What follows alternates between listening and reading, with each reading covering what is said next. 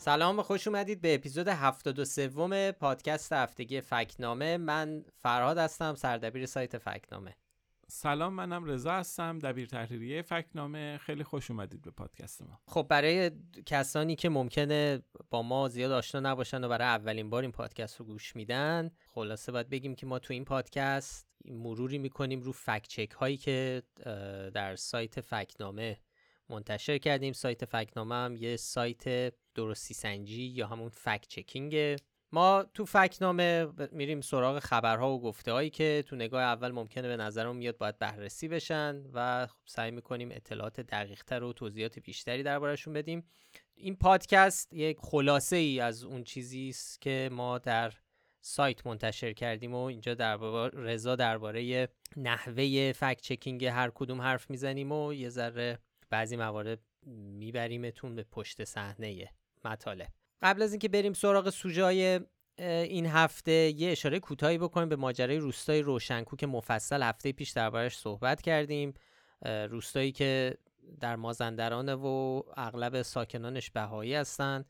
در هفته های گذشته خونه هاشون تخریب شده. هفته پیش توضیح دادیم که طرفین چه استدلالی می‌کنن. مسئولان میگن که اون شهروندای بهایی اومدن و عراضی جنگلی رو تصرف کردن و ساخت و ساز کردن اونجا. ما هم اون ساخت و سازهای غیر مجاز رو خراب کردیم. مسئله ربطی به اعتقادات اون افراد نداره. از اون طرف ساکنای بهایی و ساکن، ساکنای روشنکو و حتی بعضی از ساکنای روستای اطراف میگن که این روستا از قدیم اینجا بوده و اصلا بخش جدیدی تصرف نشده و این ادعا نادرست. توضیح هم دادیم که ماجرا برمیگرده به قانون سال 1341 که قانون میگه اگه روستا زمین باغ یا به طور کلی هر ملکی تا قبل از سال 41 در اختیار کسی باشه اون جزو مستثنااته. اصطلاح حقوقیش اینه. ملک خصوصیه. مال شخصه. در واقع اینجا یک نکته وجود داره یه چیزی رو اگر روشن باشه اینکه آیا محدوده یعنی روستای روشنکو به نسبت ده چهل و در واقع زمانی که این قانون تصویب شده تغییر کرده یا نه خب ما قبلا توضیح دادیم نوشتیم که رسانه های رسمی و اینا تا کنون اسنادی رو توی در این باره منتشر نکردن. در واقع ما هم گفته بودیم اینجا مسئله مبهم نقشه ای که حالا خیلی بهش اشاره شده به اسم نقشه سال 45 منتشر نشده بود. ولی این هفته خانه اسناد بهایی ستیزی توی اینستاگرام تصاویری از نقشه هوایی سال 45 رو منتشر کرد. خب این تصاویر دیگه ماجرا رو روشن می‌کنه. محدوده روستا اونجا مشخص شده محدوده جنگل مشخص شده. مقایسه این تصاویر جدید در واقع نقشه سال 45 نشون میده که و اگه اونو مقایسه بکنیم با وضعیت موجود متوجه میشیم که توی 56 سال گذشته محدوده روشنکو تغییری نکرده و تصرفی به جنگل رخ نداده. حالا به حال یعنی اتفاقی که افتاده بر ما دفعه پیش گفتیم تبعیض آمیز بوده ولی حالا الان می‌تونیم با اطمینان نسبی بگیم که در واقع مبنای قانونی هم نداشته تخریب روستا. و همین دیگه به لازم بود یه توضیح بدیم و این ابهام رو روشن کنیم. یعنی اون نتیجه که ما با بررسی عکسای ماهواره گرفته بودیم تایید شد با انتشار این نقشهایی که تو چند روز گذشته منتشر شد مطلب بروز شده خب روی سایت هست می‌تونید دوباره اونجا بهش مراجعه کنید و ببینید با مدارک و فکتا و عکسایی که ازشون استفاده کردید. خب این هفته ما تو شبکه های اجتماعی توییتر و اینستاگرام به خصوص خیلی هفته شلوغی داشتیم. به بهانه محرم یکی دو تا فکچکی که قبلا نوشته بودیم سالهای قبل نوشته بودیم و بازنش کردیم. یکی درباره قمزنی بود و یکی هم درباره حضور دانشمندان سرشناس توی مراسم آشورا. آره اول درباره این دوتا فکچک صحبت می‌کنیم چون مال اصر در واقع پیشا پادکستی ما بوده و تو پادکست مرورشون نکردیم قبلا. خیلی هم این هفته استقبال شد ازش. وقتی دوباره منتشرشون کردیم تعداد زیادی کامنت مخصوصا زیر مطلب قمزنی گذاشتن که حالا دربارهشون حرف می‌زنیم. بعدش هم بریم سراغ چند تا فکت چک این هفته. یکی درباره سلمان رشدیه یکی درباره ماهواره خیام و آخری هم درباره کشت توتون در ایران. خب اول بریم سراغ قمزنی ما شهریور سال 99 یه فکچکی رو منتشر کردیم درباره یه ادعایی که با یه عکس همراه بود. یه عکس تاریخی بود قدیمی که به نظر می‌رسه مربوط به مراسم قمزنی یه فردی با شمشیر در تصویره که لباس سفیدی که موقع مراسم قمزنی میپوشن رو پوشیده و سرش هم خونیه یعنی خون رو صورتشه. و توضیحات توضیحاتی که درباره این عکس گفته شده بود اینه که ایشون الان سفیر انگلیس در ایرانه این آقا. و اولین نفری بوده که قمه زده و گفته بودن در سال 1296 در باغ سفارت انگلیس این اتفاق افتاده و دیگه از اونجا این مسئله رو بدعت گذاشتن. یعنی شروعش با سفیر انگلیس بوده. حالا یه مقدارم بحث حاشیه است ولی کلا باغ سفارت انگلیس خیلی ماجرا داشته. کلی داستان قصه راست و دروغ دربارش گفته شده و اینا. حالا یه بار کاش که فرصت بشه بریم سراغش ببینیم مثلا کلا جمع آوری کنیم این چیزایی که دربارش میگن و ببینیم که چی به چیه. اینم ولی خب به هر حال یکی از این قصاص جزئیاتش هم در واقع خیلی جالب و جذابه. به هر حال یه بحث پایگاه انگلیس در ایران و ایده های دایجان ناپلونی و اینا داره دیگه. آره خب دیگه. باغ سفارت انگلیس خب خب تو مرکز خیلی از اتفاقای مهم تاریخی معاصر ایران بوده دیگه. برای همین بس نشینی معروف تو زمان مشروطه و خلاصه این قصه بوده. برای همین ولی قمه زنی آره قمه اونم سفیر انگلیس با این حالا عکس رو ببینید با اون همه ماشاءالله تشکیلات و ریش و پشم و بالاخره آره. خیلی بامزه است. آره. گفتم ریش و پشم و اینا اینجوریه. حالا ریش و پشم یعنی چیز نیست ولی خب اون آدمه که همینجوری قمه زده و لباسش خونی و اینا خب همین یه براندازی بکنیم چهرهش و اینا مشخصه. چهره غربی نداره یکی از حالا به حال به نظر میسه یه شخصیت از این آدمای روحانی و اینا باشه. حالا به حال خیلی کاملا قیافش مشخص از روی چهره بشه گفت سفیر انگلیس. خیلی حالا ما که نمی‌تونیم چیز کنیم ولی بالاخره رفتیم بگردیم ببینیم کیه دیگه. اولا که خب از همه الان بگیم که همینجور که خودت هم الان بودی این ادعا شاخداره. نشان شاخدار گرفته. سابقه هم داشته. مثلا حسن رحیمپور از قدی سال 97 گفته بود که در زمان پهلوی سفارت انگلیس به مردم ازادار قمه و چایی می‌داده. قبل تر از اونم هست. خبرگزاری مهر سال 87 1387 نوشته بوده که قمزنی از بدعت های عزاداری محرمه که انگلیس به مسلمان آموزش داده. یعنی این از این من می‌خوام بگم از این عکس شروع نشده. این یک ادعاییه که قبلتر هم تو جای مختلف این در واقع شده. از رحیمپور از قدی گرفته آره. تا خبرگزار بگردی خیلی زیاده بله. از این چیزا زیاد تو سایت ها اینا نوشته شده خب ما اول از همه رفتیم ببینیم این عکس ماجراش چیه خب یه سرچ معکوس کردیم رسیدیم به اینکه این عکس تو شماره 26 نش... نشنال جغرافی منتشر شده این عکس رو یک عکاس آمریکایی به اسم فردریک سیمپیک گرفته. اتفاقا سوابق دیپلماتیک هم داره این آقای عکاس. عکس توی نجف گرفته شده ربطی به تهران نداره. خب اینا رو به خاطر توضیحات زیر عکس می‌دونیم. دقیقا. آره. تاریخش هم برخلاف این ادعا که گفته دی 1296 خورشیدی 1293 در واقع 1914 میلادی گرفته شده و این کاملا مشخصه دیگه. تکلیف عکس معلومه که در واقع اون شبه اون شرح توضیحی که نوشته شده هیچ ربطی نداره. آره دیگه یعنی مشخص شد که اصلا همه چیه همه چیز توضیحات عکس اشتباه بوده. نه سفیر طرف نه عکس تو سفارت انگلیسه و نه تاریخش درسته. حالا ادعای قمزنی و نقش انگلیسی ها در, قمزنی چی؟ فراد اینم برامون خب بگو. هیچ سند و مدرک و پژوهشی جایی وجود نداره که این ادعا رو تایید کنه. اینکه مثلا یه دیپلمات بیاد قمه بزنه حتی تو منابع نیمه معتبر هم بهش اشاره نشده. خود غم زنی هم خب تو منابع شیعه مربوط به دوران صفوی بوده. ما به منابع به, یه سری منابع ارجا دادیم توی مطلب. مثلا محمد هادی یوسفی قروی که چند تا کتاب تاریخی در زمینه اسلام نوشته توی مصاحبه توضیح داده که فدایان صفوی بودن که با شمشیر میمدن و بیرون اینو به نشانه فدایی بودن در این راه می‌دونستن. یعنی قمه زدن رو. خب نکته خیلی مهمم اینه که خب در زمان صفوی اصلا خب انقدر نفوذ و در واقع حضور انگلستان توی ایران انقدر پررنگ ایران که سهل اصلا هنوز اون استعمار بزرگ انگلیس و اینا حتی توی هند و اینا هم تا خیلی جوون بوده شکل نگرفته. به هر حال اینکه انگلیسی ها بیان اون موقع در این حد مداخله بکنن بیان یک رفتار مثلا مذهبی رو بخوان ترتیب بدن و اینها خب این نمی‌تونه اتفاق افتاده باشه و پایه اساسی نداره. به هر حال این موضوع صحت نداره یعنی بدعتش قطعا با انگلیسی ها نیست. اما حالا سوال اینجاست که آیا انگلیسی ها در ترویجش هم نقش داشتن؟ این چیزهایی که گفته شده خیلی پایه و اساسی ندارن. مثلا رحیم پور از قدی گفته در اسناد وزارت خارجه انگلیس که بعدها منتشر شد گفتن که انگلیس سرمایه گذاری کلانی تو این زمینه کرده که اصلا چنین اسنادی وجود نداره. و این ادعا که چنین اسنادی اصلا همچین ادعایی رو تایید بکنن به کل بی اساس حتما اگه یه سندی یه مدرکی یه چیزی بود حتما تا حالا هزار بار تصنیم و مهر و اینا منتشر کرده بودن. کار به شبکه های اجتماعی و مثلا یه توییت حسابای ناشناسی بخوان این چیزها رو پخش کنن نمی‌رسید. الان برنامه های ویژه صدا سیما براش ساخته می‌شد.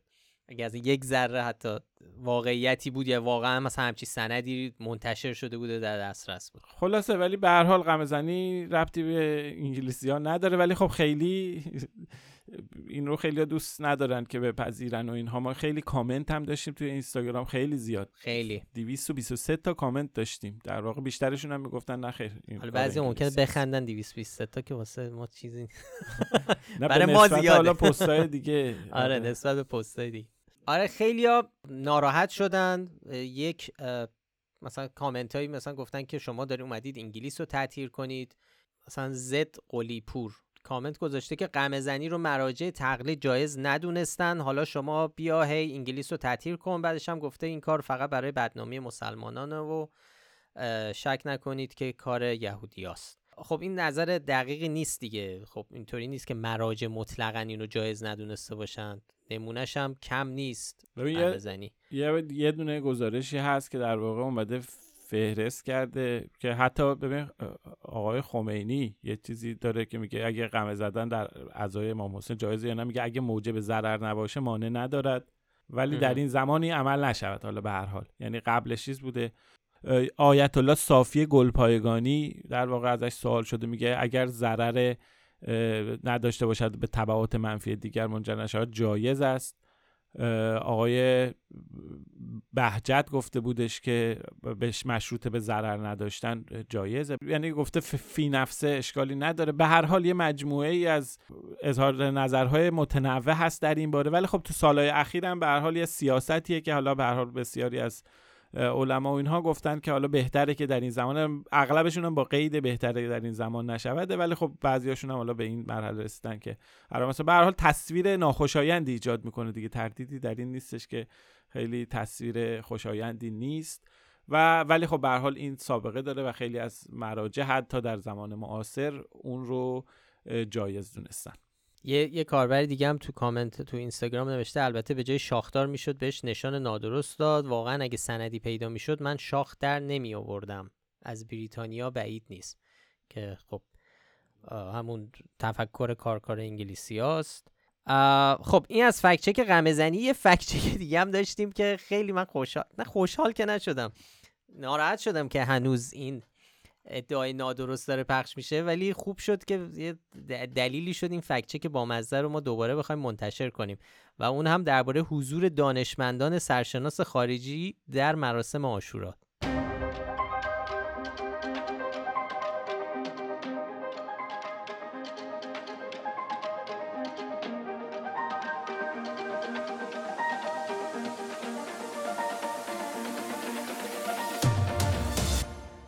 خب سال 1398 ما یه فکچکی منتشر کردیم درباره ادعایی که در شبکه اجتماعی مطرح شده بود خیلی پخش شده بود همه جا. اینجا ماجرا یه عکس بود. این بار ولی چند نفر لباس سبز پوشیدن در عکس و دارن چای میریزن. به نظر, به نظر می‌رسه که مراسم ماه محرمه. مثلا اکانت توییتری خبر آنلاین. این عکس رو منتشر کرده. و نوشته بود که چهار دانشمند خارجی که شیعه شدن در حال پذیرایی از عزادارانن. این توضیحه که خبر آنلاین نشون میده. بعد اسمای این دوستان در عکس رو هم نوشته. رضا تو می‌خوای بخونه اسما رو؟ پروفسور کریستیان بونو از فرانسه پروفسور خوان فرانسیسکو از اسپانیا که این پروفسور یکی از ده دانشمند برتر جهان در زمینه هوش مصنوعی دکتر تاراس اقتصاددان از روسیه دکتر روبرتو آرکادی فیلسوف و مسلط به چند زبان از ایتالیا. خلاصه خیلی بامزه بود. ما رفتیم دنبال دونه دونه اینا ببینیم اینا کیان. خیلی به نتایج بامزه هم رسیدیم. آره چون اگه واقعی بود که خب جالب بود دیگه. ولی خب رفتیم ببینیم واقعا چیه قصهش. مثل همیشه اول رفتیم سراغ منبع عکس. دیدیم که تو حالا جستجوهامون فهمیدیم که عکس مربوط به آبان 1397 بوده. روزنامه جوان گزارشی نوشته بوده به اسم دانشمندان رهیافته اروپایی خادم زائران امام رضا شدن این رهیافته البته تو گیومه این یه عبارتیه که استفاده می‌کنن برای اینه که مسلمون میشن و اینا خارجی آره راه رو پیدا کردن. یه انجمنی هست به اسم انجمن شهید ادواردو آنیلی. که خیلی جای کار داره. اینو من خیلی دوست دارم یعنی آرزو می‌کنم یه وقتی فرصت بشه بریم سراغ این انجمن و کارهایی که کرده و این لیست تازه مسلمان ها و داستانهایی که هر کدومشون دارن و اینا واقعا از خود آقای مرحوم ادوارد آنیلی بگیر تا همین این رهیافته های متأخر. اینا خیلی با مزن هر کدوم یه داستانایی دارن که قابلیت بررسی و فکچک و اینا داره. امیدوارم یه روزی فرصت بکنیم و این کار رو انجام بدیم. آره خلاصه این عکس ربطی به محرم نداره مربوط به یه سفر به مشهده. ولی خب حالا می‌خوایم ببینیم این آدما کیان. پروفسور کریستیان بونو از فرانسه که حالا میگن که در 20 سالگی مسلمان شده در 22, 22 سالگی شیعه شده. تو اینجوری که تو رسانه های ایران نوشتن این مفسر قرآن و اسلام شناس دکترای الهیات فلسفه داره نویسنده است اندیشمند استاد دانشگاه عضو هیئت مدیره فرانسوی زبان انجمن علمی عرفان اسلامی و ایناست. ببین خلاصه حالا به هر حال این توضیحیه که رسانه ایرانی برای یعنی روزنامه جوان براش نوشته. در واقع خب حالا به حال حتی اگه همه اینها هم درست باشه به حال ایشون در یک کانتکست خیلی محدودی داخل همین دایره که خود اینا ترسیم کردن تعریف شده. حالا به حال سوابق آکادمیک خیلی مشخصی ما ازش پیدا نکردیم. آقای بونو مر... باید بگیم مرحوم بونو سال 2019 هم در واقع درگذشته از دنیا رفته. فکر می‌کنم بعد از اینکه ما مطلب رو منتشر کردیم از دنیا رفت. یه سری اطلاعات دیگه هم دربارش با مزه بود. بعد از اینکه از دنیا رفت نوشتن که مثل اصالت سبزواری هم داشته آقای مرحوم پروفسور کریستیان بونو نفر دوم پروفسور خوان فرانسیسکو که حالا گفته بودن یکی از ده دانشمند برتر جهان در زمینه هوش مصنوعی ما هر چی گشتیم توی حالا باور کن هیچ رد و نشانی از این در واقع هوش مصنوعی و این پروفسور خوان فرانسیسکو پیدا نکردیم. حالا اگه جزء ده دانش اصلا لیست ده دانشمند برتر جهان و اینا خیلی بامزه در زمینه هوش مصنوعی اینا رو سرچ بکنید خیلی بامزه است. چیزای بامزه. نفر بعدی پروفسور تاراس که حالا اسم کاملش تاراس چنکو که یه اقتصاددان روس دکتری اقتصادش حالا سال 1991 گرفته خب اطلاعاتی که ما ازش گرفتیم جالب از لینکدین خودشه این پروفسور که شهرت جهانی داره فقط اطلاعات دیدیش تو لینکدین خودش یعنی چیزایی که خودش ادعا کرده. ولی اینکه جایی شما یه سخنرانی یه مقاله یه کتاب چیزی پیدا بکنی به اسم آقای پروفسور تاراس چیزی نیست. و حالا دیگه روبرتو آرکادی هم در واقع همینطور دیگه. اونم واقعا معلوم نیست که ولی خب توضیحشون خوبه. مسلط به چند زبان این مسلط به چند زبان خیلی توی context حالا چیزی بگم context قهوه خونه ای و اینها خیلی شاید یارو چند تا زبان می‌دونه و اینا خیلی چیز جالبیه. ولی به هر حال این روبرتو آرکادی هم شما بگردید چیزی ازش چیز زیادی ازش پیدا نمی‌کنه. خلاصه خیلی یعنی ولی این آدما وجود دارن؟ بودن؟ حالا یکیشون الان دیگه بنده یکیشون که رحمت خدا رفته ولی در واقع اثری از اینکه اینا دانشمندان برجسته ای هستن یا نیست یعنی اینکه ده جزو یکیشون ده دانشمند برتر باشه در زمینه هوش مصنوعی. در واقع انگار یه سری آدمی رو آوردن که حتی به صورت معمولی هم معلوم نیست چه فعالیت های پژوهشی کردن چه برسه به اینکه حالا دانشمندان برتر دنیا باشن.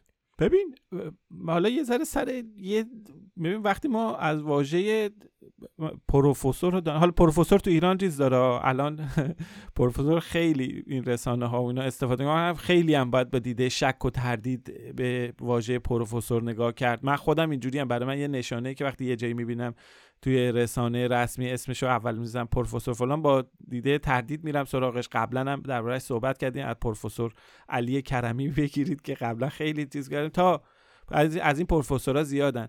ولی حالا دانشمند و دانشمند سرشناس ببین ما به کسی با قاعدتا باید بگیم دانشمند که بالاخره یه اثری ازش باشه یه مقاله نوشته باشه چهار تا ارجاع داشته باشه. حالا اون دانشمند برتر که اگه بگیم دانشمند در برتر باید به آخره یه دونه صفحه ویکیپدیا رو داشته باشه. نمی‌دونم.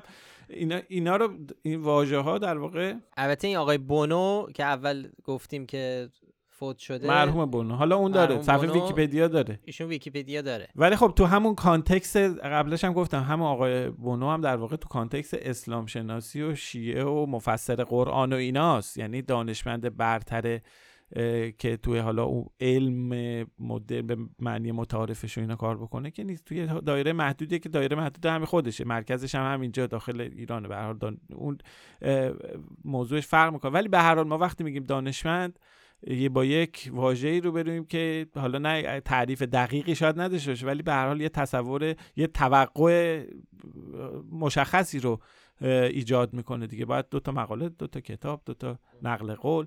ببین مثلا آقای بونو حالا گفتم کتاب آقای بونو پنج تا کتاب هم داره ولی سه تا از کتاباش ترجمه در واقع سخنرانی های آقای خمینی و محمد خاتمی و اینا در واقع. ببینید حالا سطح دانشمند برتری و اینا رو بالاخره با این چیزا میشه تشخیص. بگذاریم. حالا خیلی طولانی صحبت نکنیم. موضوعات دیگه هم هستش که باید بهشون بپردازیم. خیلی عالی. خب اینم فکت چکایی بود که به بهانه این روزها دوباره رفتیم سراغشون چون دوباره مطرح شده بودن تو شبکه اجتماعی. حالا؟ و جا داشت که بهشون بپردازیم و آقا فرد حالا یادم یکی از کاربران برامون توی اینستاگرام کامنت گذاشته بود که فراموش کنید جانی دپ هم امسال تو عزاداری بوده. آره این اینو اگه ندیدید حتما برید یه سرچ بکنید. یه تصویری یعنی یه فیلمی خیلی منتشر شد تو جهان. یعنی حتی نیویورک پست هم براش یه مقاله نوشت که یه آقایی تو تبریز که خیلی شبیه جانی دپ خودشو درست می‌کنه خیلی هم شبیه. آره خیلی شبیه. و تو دسته سینه زنی داره سینه می‌زنه. خیلی خب تاثیر با مزه ای میشه که جانی دپ در حال سینه زنی. آره اینم خیلی پخش شد. من بعید می‌دونم کسی نمی‌دونم چیزایی که من دیدم کسی واقعا فکر نکرده که جانی دپ اومده مسلمون شده ولی در واقع یه جوری شوخی بود که به همین راحتی یه عده ممکنه فکر کنن که بیا جانی دپ هم شیعه که شده ای چی اومده داره سینه زنی هم می‌کنه. حالا تو چند روزی این آقا خیلی معروف شد. الان کاش اسمشو می‌دونستم ولی خب مثلا دیدم باش مصاحبه هم کردن. مصاحبه به ترکیه. آره. آره تبریز ولی خب با معزز دیگه. خب این هفته خبر خیلی مهمی که تو جهان در واقع خیلی مطرح شده بود حمله به سلمان رشدی بود شخصی که تو آمریکا به این نویسنده بریتانیایی با چاقو حمله کرد و خیلی سر و صدا کرد تو رسانه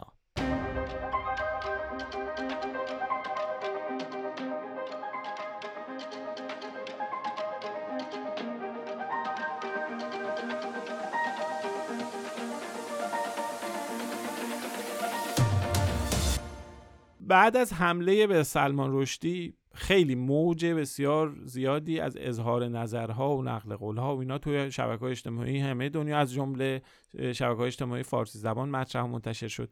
یکی از نقل قولها که توجه ما رو به خودش جلب کرد خیلی هم در واقع دیده شده بود یا عالمه لایک و ریتوییت و منشن و اینا داشت. توییتی بودش که یه کاربری به اسم لیا آبنوس منتشر کرده بود. مدعی شده بود که سلمان رشدی توی زندگی نامه اتوبیوگرافی خودش خودش نوشته که تیمی که به من پیشنهاد نوشتن کتاب رو دادن انگلیسی بودن و به اندازه یک محقق مسلمان از اسلام اطلاع کامل داشتن. بعدم آخرش هم نشه واسه این چیزاست که میگن سفارت انگلیس نظری هم داد. در واقع باور نکنید خب آقا فراد ما این رو بررسی کردیم به اینم نشان شاخدار دادیم. برامون توضیح میدی ماجرا آره این توییت خب خیلی لایک و ریتوییت گرفت. برای همینم ما تشخیص دادیم که این حتما باید بررسی بشه چون ممکنه خیلی باور کنن و باید جلوش گرفته بشه. خب خیلی واضح ارجا داره میده به کتاب زندگی نامه و کتاب خاطرات سلمان رشدی که آره سلمان رشدی در سال 2012 کتاب خاطراتی منتشر کرد به اسم جوزف آنتوان. جوزف آنتوان اسم رمزی بود یا اسم مستعاری بود که تیم حفاظتی سلمان رشدی زمانی که در اون چند سالی که اون تقریبا یک دهه‌ای که تحت حفاظت پلیس بود و همه جا مخفی بود و هیچ جایی منتیز نمی‌شد این از این اسم استفاده می‌کردن. یعنی بهش گفته بودن که ترکیبی از اسم اسمهای جوزف کانراد و آنتوان چاخوفه دو نویسنده ای که خب رشدی دوست داشت دوستشون داره. که خلاصه این اسم کتابم همینه. توضیح ضروری هم شاید باشه که به حال این حفاظت و این چیزهایی که داریم میگیم به دلیل فتوایی که بله. آقای خمینی شاید بعضیا آره نمی‌دونم. من فکر می‌کنم بیشتر ایرانی ها لاقل می‌دونن ماجرای فتوای روح خمینی رو که در سال 67 یک سال بعد از انتشار کتاب آیات شیطانی که یک رمانه چهارمین رمان سلمان رشدیه صادر شد. و حکم ارتداد و قتل شد صادر کرد و گفت و هر کسی که بهش دسترسی داره هر مسلمانی وظیفشه که همونجا اعدامش کنه. که خدا که این آره باعث ماجراها شد. حالا به جز اینکه خودش هم چند بار بهش سوء قصد های نافرجام داشت یعنی یه سری نقشه هایی ولی خب هیچ وقت به این اندازه اینی که اتفاق افتاد هفته گذشته نبود دیگه. باعث کشته شدن مثلا ناشر مترجم ژاپنی شد. در همه جای دنیا ناشرا کتاب فروشی ها اینا خیلی هم حمله بهشون شد سر این ماجرا. خب بریم برگردیم به فکت چک. خب. فکت چک. خوشبختانه من من خودم کتاب رو خونده بودم چند سال پیشا. یکی دو سال بعد اینکه منتشر شد. و دارمش. اصلا اینجا داریمش. می‌خوای دقیقا الان ماشاءالله. آقا فراد شما زبانت خوبه. مثل پروفسور آرکادی که چند زبان مسلط بود.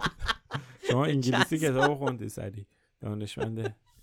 ببین رفتم دوباره رجوع کردم. این که اولا که اصلا خب همین باید آدم بفهمه دیگه. آخه بیا آخه نویسنده در سطح سلمان رشدی بیاد بگه فلان کتاب رو به من پیشنهاد دادن موضوعش. آخه از این حرفاست ولی با این حال ما رفتیم بریم ببینیم که واقعا چی گفته. ببینید ماجرا رو رشدی در همین کتاب در تقریبا 8 صفحه توضیح میده. حالا این کتابی که من دارم از صفحه 68 شروع میشه.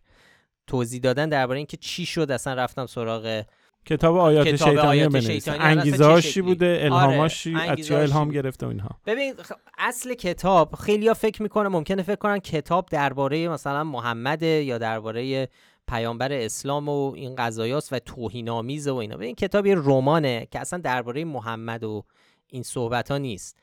اصل قصه درباره مهاجرت درباره هویت هویت جدیدی که انسانها در مهاجرت باهاش درگیرن هویت های تازه. مثلا رشدی با همچین ایده هایی میگه شروع شد. در یه پروازی بوده که از سیدنی به لندن می‌رفته. و وقتی از روی بمبئی شهر زادگاهش رد می‌شده یه سری یادداشت هایی می نویسه درباره مفهوم اینجا و آنجا بودن چون خودش هم یک هندی بوده که در انگلیس زندگی کرده سالها و تداخل و تلاقی این دوتا دنیا براش تو زندگیش خب مسئله مهمی بوده دیگه. کتاب در واقع همچین چیزیه. دو تا کاراکتر اصلی داره که اونام در اول کتاب و اول داستان بعد از یک سانحه هوایی در واقع سانحه یک انفجار تروریستی هواپیما سقوط می‌کنن تو لندن و داستان از اونجا شکل می‌گیره و خیلی سورئال و در واقع به سبک رئالیسم جادوییه. قسمت های جنجالی مربوط به یکی از ببینید یکی از کاراکترها داره دیوونه میشه. خب یعنی نشانه های بیماری های روانی داره تو داستان. برای همین یک سری رویاهایی رو داره در اون سقوط وضعیت روانیش در طول کتاب.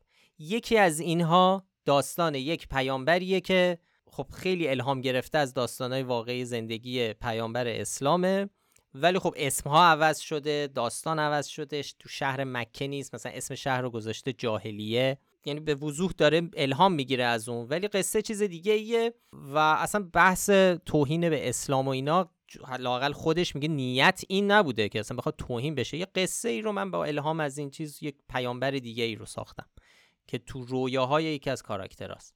بعد توی کتاب توی این کتاب خاطراتش دونه دونه کاراکترها رو میگه که چی چی چه, چه شکلی شکل گرفتن از چه از چیزی الهام گرفتن. حالا من نمی‌خوام وارد جزئیاتش بشم. اسماشون از کجا آورده؟ چه مثلا یه کاراکتر اصلی اسمش صلاح الدین چامچاه بعد با خودش میگه خب چامچا شبیه چامچا والای البته کاملش که بعد میشه چامچا چامچا مثل گرگور سامسا میشه سامسا داستان مسخ کافکا. کافکا. یعنی،, یعنی تمام اینا رو توضیح میده. می‌دونی؟ یعنی دارم می‌خوام بگم که قدم به قدم داره توضیح میده که اینا چه شکلی شکل گرفت قصه داستان و شخصیت ها در نهایت هم مثلا همچون که گفتم صحنه اول کتاب مثلا با الهام از ماجرای پرواز شماره 182 Air India س که توسط تروریستای جدایی طلب سیک سرنگون شد و خب اقیانوس آتلانتیک سقوط سال 1985 1985 بله. که خب همونجوری گفتم اول کتابم همینه. دوتا کاراکتر از یک سانحه در واقع یک انفجار تروریستی که تو هواپیما میفتن وسط لندن. به هر حال تو این هشت صفحه ای که از مراحل شکلگیری ایده های رمان توضیح میده رشدی هیچ نشانی همونجور که انتظار می‌رفت هیچ نشانی از پیشنهادی که یه تیم انگلیسی بیان بهش بگن خب آقای سلمان رشدی بیا بشین یه همچی کتابی بنویس توهین آمیز باشه به اسلام.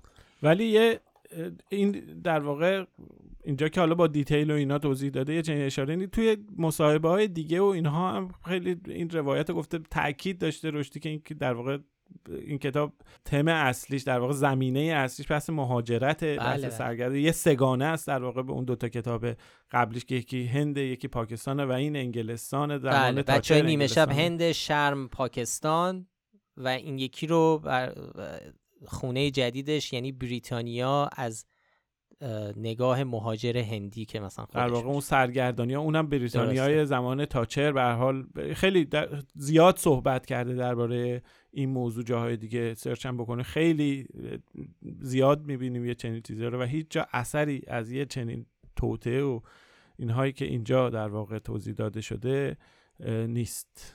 آره خلاصه اینکه این این بحث از اینجا شکل یعنی همچین این توییت یه جوریه که انگار کسی که ندونه فکر می‌کنه این کتاب اصلا درباره اسلامه که یه تیم توتهگر انگلیسی مرموز بیان به سلمان رشدی که از به گفته این حساب به اندازه یک محقق مسلمان از اسلام اطلاع کامل داشته باشن بیان مثلا چیز کنن. در واقع اون بخش جنجالی اینو یاد یاد داشته باشین یک فصل از کتابه. اصلا تم کتاب ربطی به اسلام و دین و مذهب نداره.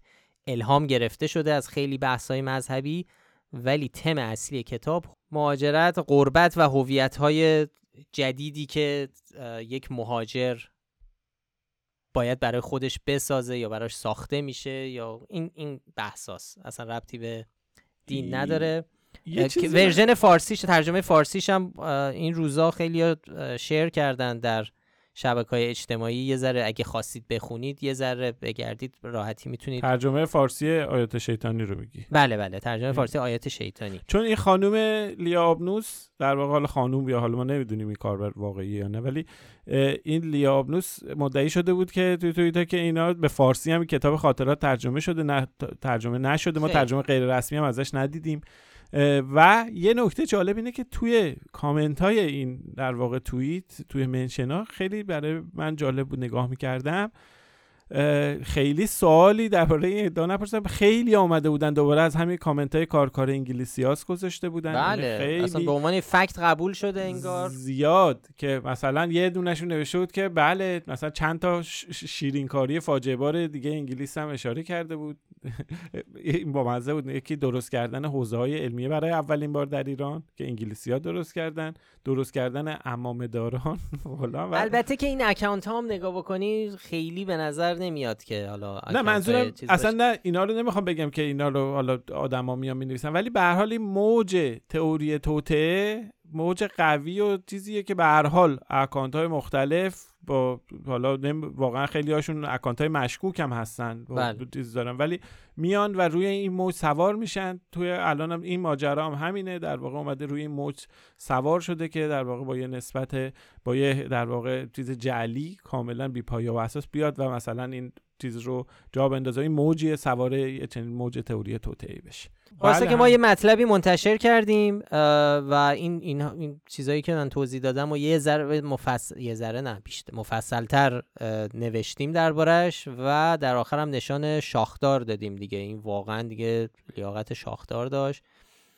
اینکه نویسنده انگلیسی خودش بیاد بگه تیمی که انگلیسی بودند اومدن پیش یه چیز دیگه داشتیم توی توییتر یه دونه در واقع در حد توییتی عطالله مهاجرانی که بالاخره حالا بعد از حمله به سلمان رشدی خیلی بالا اومد به خاطر اون کتابی که در ایران نوشته بود و اینها. خلاصه ما حالا توی این حاشیه این ماجراها مهاجرانی یه توییتی هم نوشته بود و حالا نوشته بود که فالکنز فال نمی‌دونم یه چنین چیزی. فالنگز در نطق جایزه نوبل گفته نویسنده بایست بر اثر خود بر زیبایی و نیکویی و پارسایی و انسان دوستی بیافزاید و اظهار امیدواری کرده بود که سلمان رشدی در آثار بعدیش بیاد و به جای در واقع از واژه حادثه تلخ هم استفاده کرده بود. یه فرصتی پیدا بکنه بیاد سخن فالکنز رو بشنوه و در واقع به جای اهانت به پیامبرا بیاد از این کتاب های اینجوری بنویسه که خیلی حالا این فالکنز حالا منم خیلی سخت فالکنز. فالکنز نمی‌دونم چیز بگه فاکنر. احتمالاً. آره فاکنر رو نوشته فال چون L داره تو فاکنر سه بار نوشته تو یه توییت دیگه هم آخه دوباره نوشته بود همه جا اصرار. داره که بگه فالکنز. آره. حالا اینکه حالا تو ایران فاکنر و فالکنر هم می نویسن حالا چون به اشتباه، آره, آره. به اشتباه می نویسن نوشته شده توی جلد کتاب و این آمده اما حالا به هر حال ما اینو گذاشتیم یعنی خیلی هم روی مسئله چیز کردن. این کنار رفتیم ببینیم آقا اون نطقی که داره اشاره می‌کنه چیه؟ بله فاکنر جایزه نوبل گرفته توی نطق داره. ولی خب توی این نطقش هم سر تا تهش جایی از واژه‌ای جمله وجود نداره اصلا. پارسایی و زیبایی و اینا استفاده نه. یعنی یه چنین عبارتی هم در واقع. فکر ما اینو در حد یه توییت در واقع کد کردیم اون چیزی که عطا ماجرانی نوشته بود و این رو هم منتشر کردیم. در حاشیه در واقع گفته بود سلمان رشدی. درس عبرت بگیره از این آره. حمله ای که بهش شد دیگه از این بعد بچه خوبی باشه. از فالینگز فکر کن به رشدی بگی. خب برگردیم به ایران دوباره و یه فکچک دیگه هم داشتیم که مربوط به قانون جوانی جمعیت و احتمال افزایش دوباره بیماران تالاسمی به خاطر اجرای اون.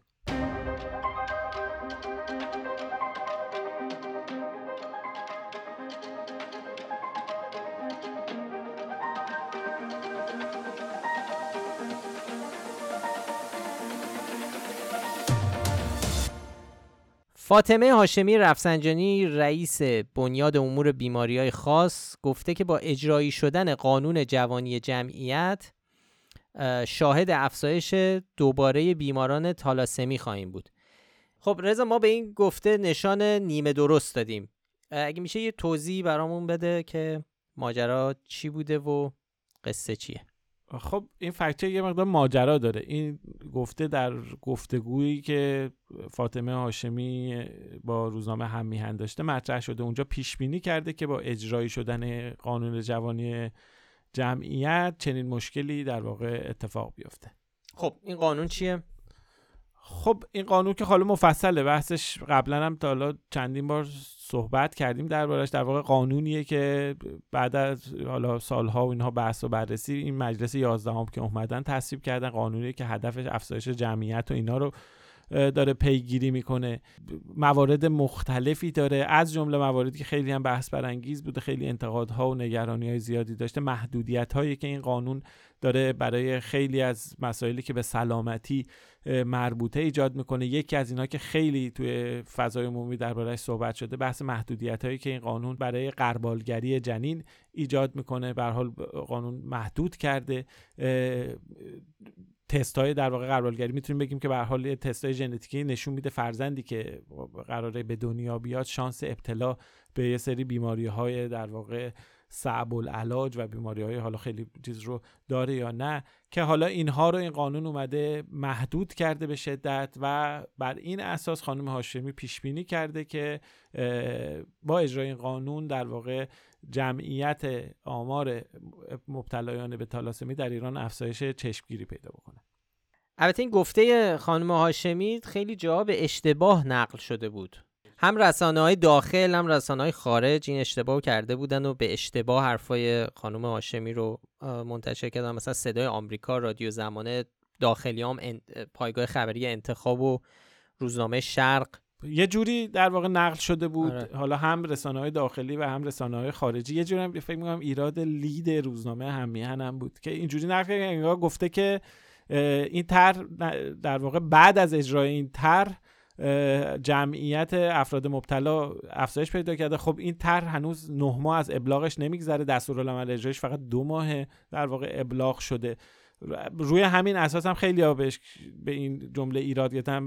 روزنامه کیهان یک مطلب خیلی تندی نوشت که آقا هنوز بچههایی که بعد از اجرای قانون در واقع نطفهشون بسته شده به دنیا نیومدن. چه جوری ممکنه این تاثیر گذاشته باشه؟ ولی خب به حال ما به متن اصلی رجوع کردیم رفتیم اون جمله ای که گفته شده رو بررسی کردیم به طور صریح و واضح. اونجا پیش بینی می‌کنه. اما خب این پیش بینی می‌کنه این اتفاق بیفته ولی خب اشتباه نقل شده و انگار مثلا داره یه جمله خبری رو داره انگار میگه. حالا ما تو مطلب هم به آمار بیماران تالاسمی در ایران پرداختیم. آمار رسمی البته نیست خود خانم هاشمی هم همین رو میگه یه گزارشی تو سال 1399 منتشر شده که رئیس مرکز مدیریت بیماری های پیوند و خاص در وزارت بهداشت گفته که 18300 نفر در سامانه وزارت بهداشت به عنوان بیمار تالاسمی ثبت شده.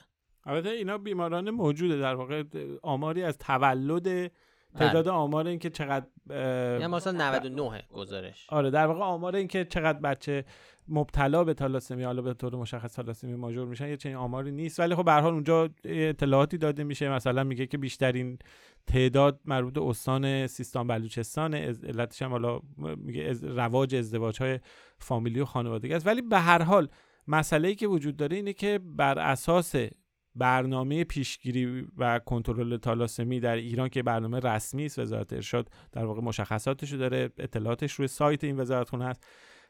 سه دوره تست قربالگری برای این بیماری در نظر گرفته شده. یکی قبل از ازدواجه یکی قبل از بارداری یکی بعد از بارداریه. در واقع این قربالگری ها رو انجام میدن که این آمار رو بیارن پایین. این مرحله در واقع حذف این چیزی که قانون جوانی جمعیت محدود می‌کنه تست بعد از در واقع قربالگری بعد از بارداریه. ولی به هر حال قانون جوانی جمعیت یه محدودیت هایی برای قربالگری ایجاد می‌کنه. توی متن قانون هست توی دستورالعمل هست. نمیگه مستقیم نمیگه که مثلا مورد تالاسمی و اینها رو نباید قربالگری کنه ولی به هر حال محدود می‌کنه به موارد خاص و موارد اضطراری که در صورت درخواست یکی از والدین و تشخیص پزشک متخصص که این تشخیص هم باید به استناد اسناد و اینها باشه فقط میره این آزمایش و قربالگری انجام بشه یعنی به صورت سریح محدود نکرده ولی به طور کلی خطر مراجعه نکردن به قلبارگری رو بالا می‌بره دیگه. دقیقا. قبلا باید می‌رفتن الان چون می‌تونن نرن به طور کلی این اتفاق علاوه بر این خب ببین کسایی که مبتلا به تالاسمی مینورن اولا جمعیتشون خیلی زیاده. چیزی حدود چهار درصد جمعیت ایران برآورد میشه که تالاسمی مینور داشته باشن اینا بالقوه ناقل تالاسمی ماژورن.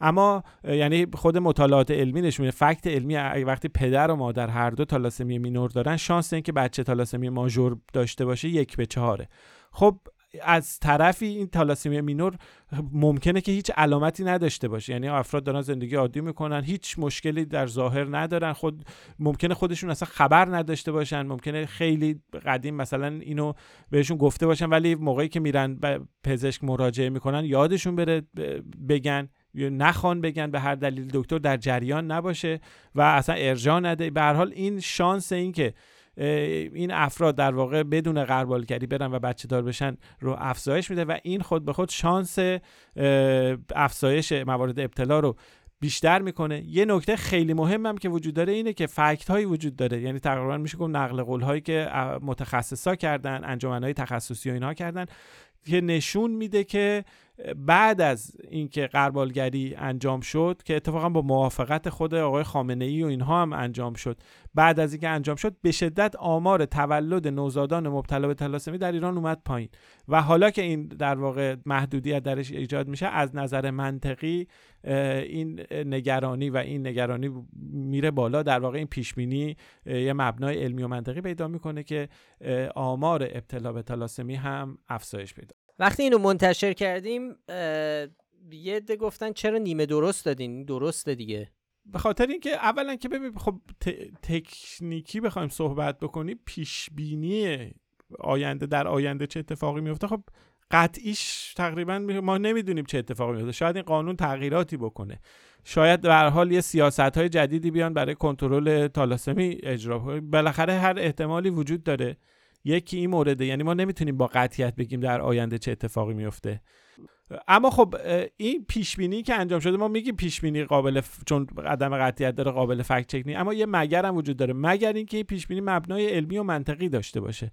یعنی مثل همون چیزایی که ما درباره جمعیت هم قبلا میگیم. جمعیت ایران در سال 1430 قرار بشه 10 میلیون قرار بشه 180 میلیون. این چیزایی که میگن.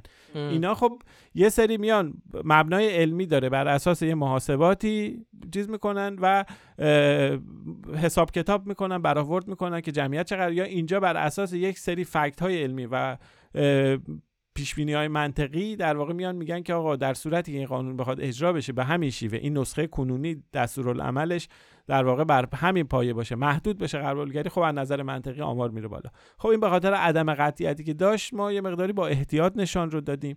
یکی این مورد بود یک کمی مورد به هر حال بحث این نقل قولی هم که مطرح شده بود یه مقداری خب اون نقل قول خبریه که گفته شده بود اون خیلی جا افتاده بود. این هم تاثیر داشت در اینکه ما سعی کنیم با احتیاط از نشان نیمه درست برای این موضوع استفاده بکنیم. چون تعریف نیمه درست هم هست.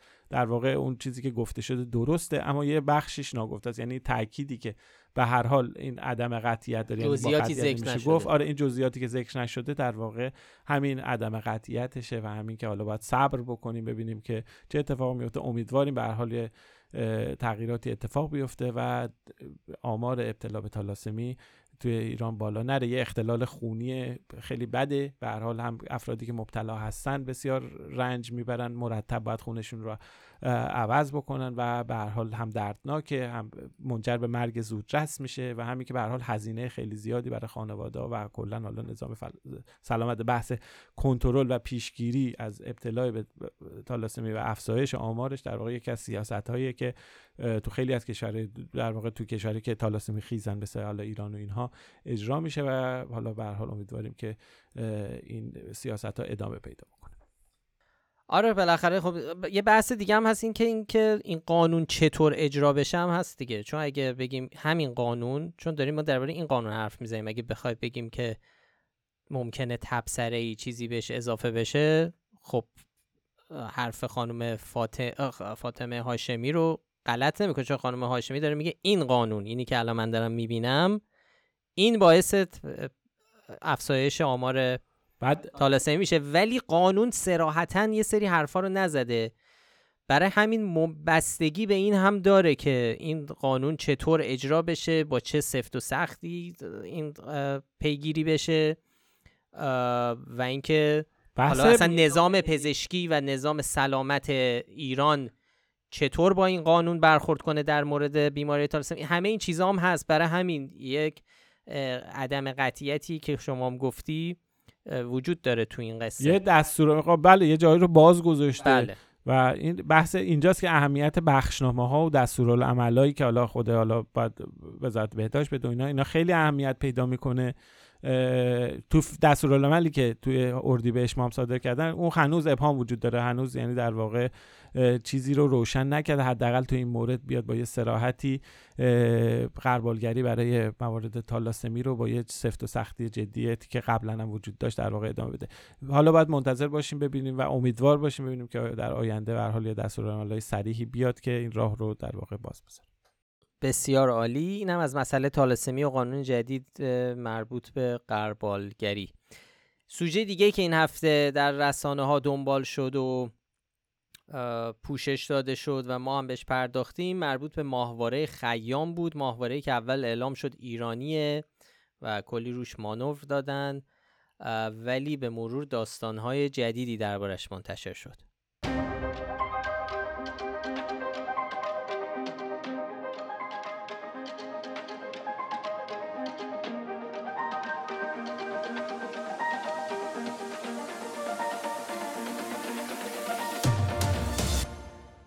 خب 18 مرداد امسال ماهواره سنجش از راه دور خیام به فضا پرتاب شد. موشک سایوز سایوز روسیه این ماهواره رو به فضا پرتاب کرد و عملیات هم موفقیت آمیز بوده. خب با توجه به سابقه قبلی ایران تو تولید ماهواره‌های کوچیک این شبهه ایجاد شد که آیا این ماهواره ساخت ایران بوده یا نه؟ این شبهه به وجود اومده بود. حالا بخوایم تحلیل بکنیم که چرا این شبهه وجود اومده. چون هیچکی به سراحت اونجا که ما گشتیم ندیدیم که یه مقام رسمی ایران یا رسانه رسمی بیاد بگه این ماهواره ساخت ایران و اینها. ولی این شبه به این دلیل وجود اومد که من فکر می‌کنم که اولا که خیلی در سکوت هیچکی اشاره ای نکرده بود که این ماهواره یکی دیگه ساخته. اسم ماهواره به هر حال ماهواره خیام ایران هم همینجوری حالا پشت سر هم همینجوری ماهواره کوچیک کوچیک داشت می ساخت و پرتا می این اینا هم تو اخبار و اینها بود. و این شبهه به وجود اومد و به نظر می‌رسه این سکوتی هم که مقام های رسمی و رسانه های رسمی داشتن تا قبل از اینکه حالا بیان و بعدش آن بکنن باعث شد که واقعا بعضی گمون کنن که این ماهواره رو ایران ساخته و فقط برای پرتابش به فضا در واقع از روسیه کمک گرفته که اینطور نیست دیگه ماهواره. حالا پس ایران دقیقا چیکار کرده؟ اینو ماهواره خیام صفر تا صد ساخت روسیه است. شواهد و قرائن تمامشون چیز داره که تمام مراحل طراحی و ساخت این ماهواره در روسیه انجام شده. حالا اینکه ایران چیکار کرده؟ رئیس سازمان فضایی ایران یه مصاحبه نشست خبری بود فردای پرتاب ماهواره اومد گفتش که طراحی مفهومی این ماهواره در ایران انجام شده که حالا معلوم نیست اصلا منظور از طراحی مفهومی چیه. خب به حال این ماهواره ما این رو می‌دونیم یعنی رفتیم بررسی کردیم دقیق چیزها رو در واقع اون مؤسسات روسی که این کارو کردن این قبلا این توی طراحی تو های روسی استفاده شده. یعنی چیزی نیستش که جدید باشه.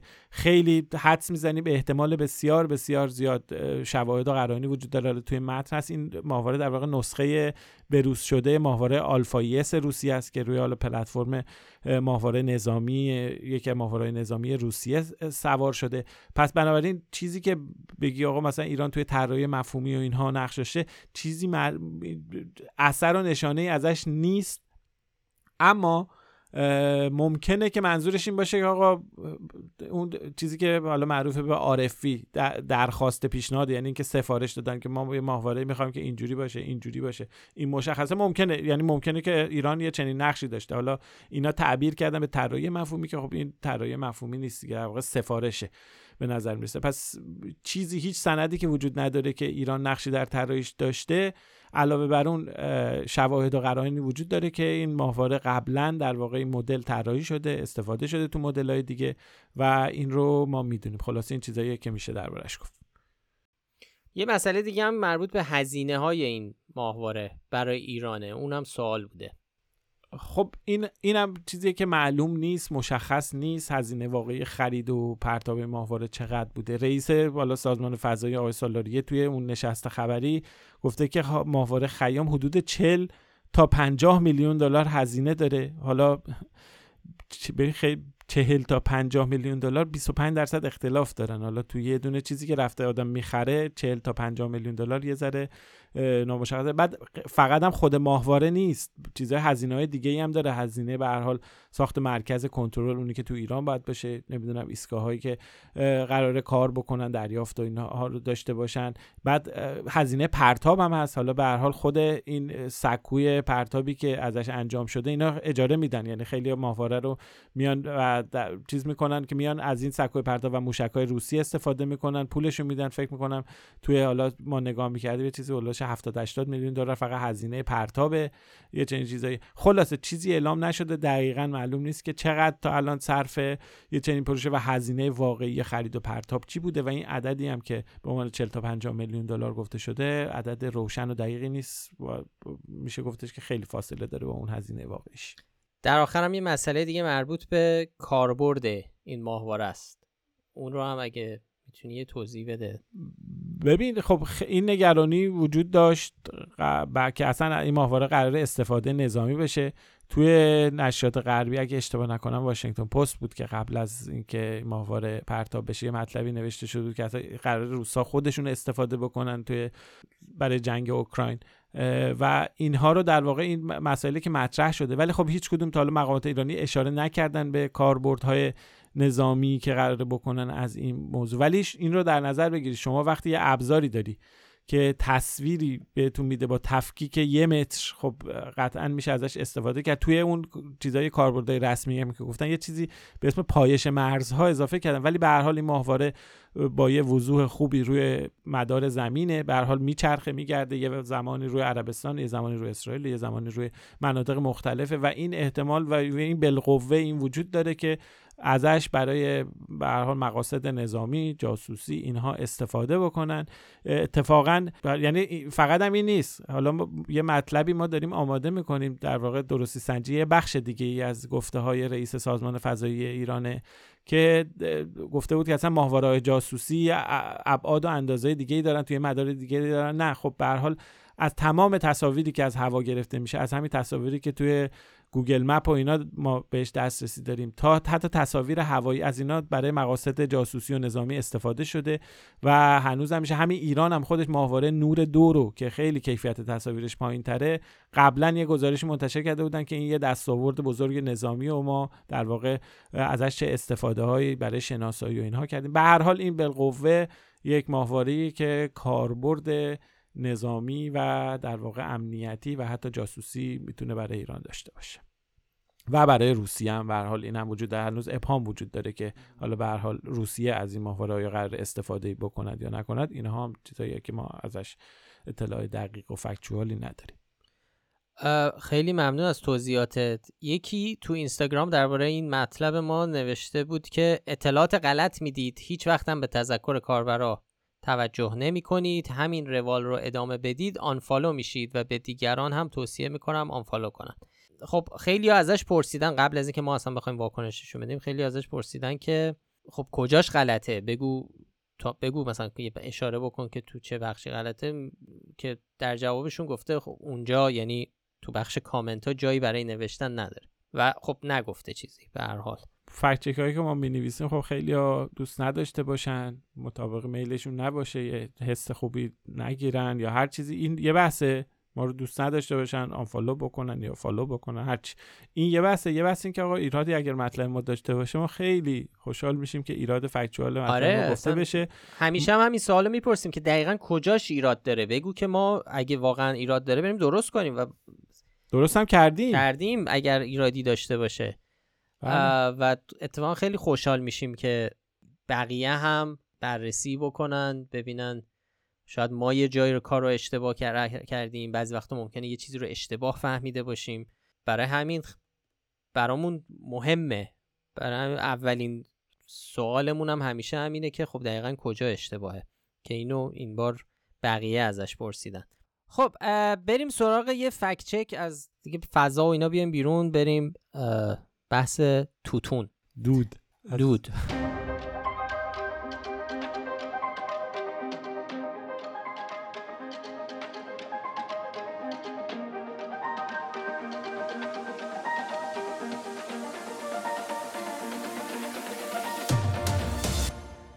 دکتر محمد رضا مسجدی دبیرکل جمعیت مبارزه با دخانیات توی نشست خبری روز 11 مرداد گفت که 45 تا 50 درصد زمین های زراعی استانهای آذربایجان غربی و گیلان به کشت توتون اختصاص داره. داره میگه که سالانه 3.5 میلیون هکتار زمین برای کشت توتون از بین میره. حتی در آستارا شرکت دخانیات کشاورزان شرکت دخانیات کشاورزان رو به کشت توتون در زمین هاشون تشویق می‌کنه. خب این خیلی موضوع جالبیه. چه واقعیت داشته باشه چه نداشته باشه. حالا ببینیم قصهش چیه. رضا می‌خوای توضیح بدی که یه دقیقه من در مورد زمینش بگم. آقای دکتر محمد رضا مسجدی متخصص ریه است. به هر حال دبیر کل جمعیت مبارزه با دخانیاتی که جمعیت حالا تخصصی که به هر حال خیلی انتقاد می‌کنن از در واقع تولید و آسون بودن توزیع در واقع سیگار در جامعه و